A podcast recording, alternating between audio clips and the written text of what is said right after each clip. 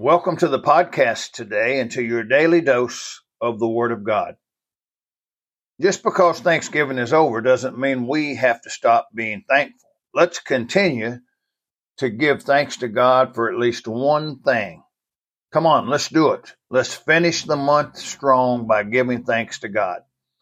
By the way, have you stopped today and given thanks to God for at least one thing?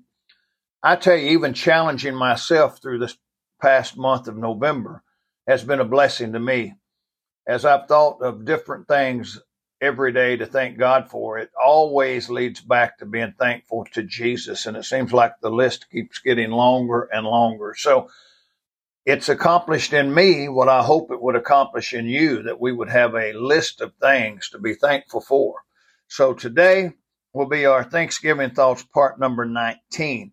I hope that each of you have had a wonderful Thanksgiving uh, weekend, that you had a great time, that you're able to be with family or friends, or at least you were able to give thanks to God. Let me give you a verse this morning out of Psalms 100, verse number four, that says, Enter into his gates with thanksgiving and into his courts with praise. Be thankful unto him and bless his name.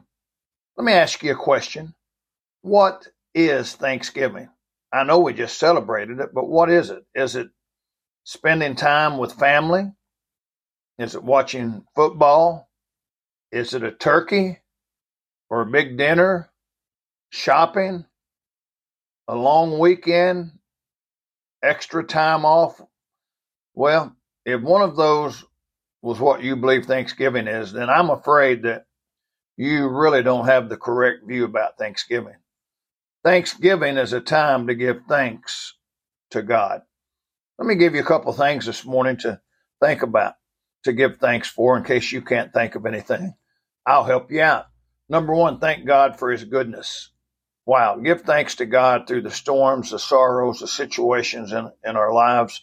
You know, the Bible teaches us to give thanks in, in everything, in all things. And we just need to thank God for his goodness. God is so good. Then number two, you could thank God for His grace. Wow, remember that uh, we get grace and mercy from God. Grace is getting what we don't deserve, salvation, heaven, etc. Those things. Mercy is not getting what we do deserve. That's hell, being lost forever, eternal damnation. Wow. So those are a couple things this morning that you could give thanks to God for. So I hope that you'll continue to do that. Don't forget to think about who you would be and what you would be if it wasn't for the gift of Jesus Christ. So be thankful for God's gift of his son. Remember, Thanksgiving is about giving thanks to God. May God bless you today.